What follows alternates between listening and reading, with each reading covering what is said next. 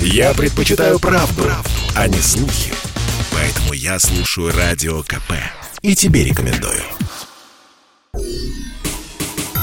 Радиомарафон «Искусственный интеллект на службе человека». И мы завершаем наш марафон взглядом в будущее. На этот раз свое видение нашего мира в союзе с искусственным интеллектом представит Евгений Борисович Кузнецов, венчурный инвестор и футуролог. Говоря об искусственном интеллекте, есть таких два базовых сценария. Один из них минималистичный, а другой, наоборот, подразумевает глобальность и, так скажем, фантастический масштаб изменений.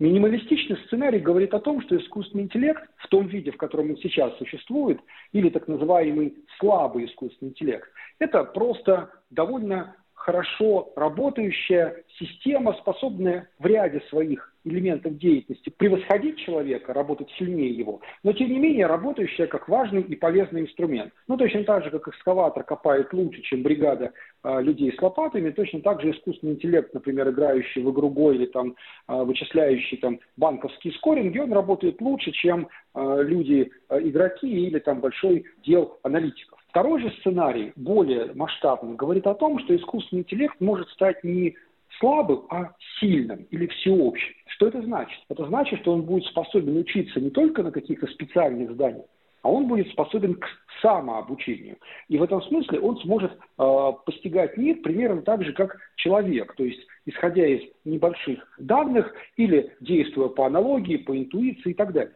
И вот если такой сильный интеллект появится, то его эволюция будет довольно быстрой. И есть даже несколько таких математических доказательств, то есть достаточно таких строгих, показывающих, что если такой сильный искусственный интеллект появится, то он сумеет выйти из-под любого контроля со стороны человека и дальше будет развиваться сам. Причем довольно быстро. И в какой-то момент может значительно превысить интеллект человека. Естественно, второй сценарий вызывает у всех большую тревогу. А, и по большому счету никто еще точно из ученых не договорился, это вообще возможно или это только одна из а, вероятностей. Я думаю, что пока технологически мы к этому еще не готовы. Это даже не вопрос вычислительных мощностей, это вопрос понимания, как вообще должна быть устроена вот такого рода когнитивная система, чтобы она была способна к прогрессирующему самообучению. Но в ближайшие 10, может быть, 20 лет, я думаю, что подходы такие будут найдены. Поэтому, ну, в ближайшие, наверное, 10 лет такой высокий,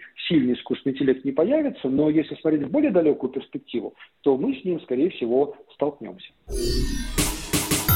Радиомарафон «Искусственный интеллект на службе человека».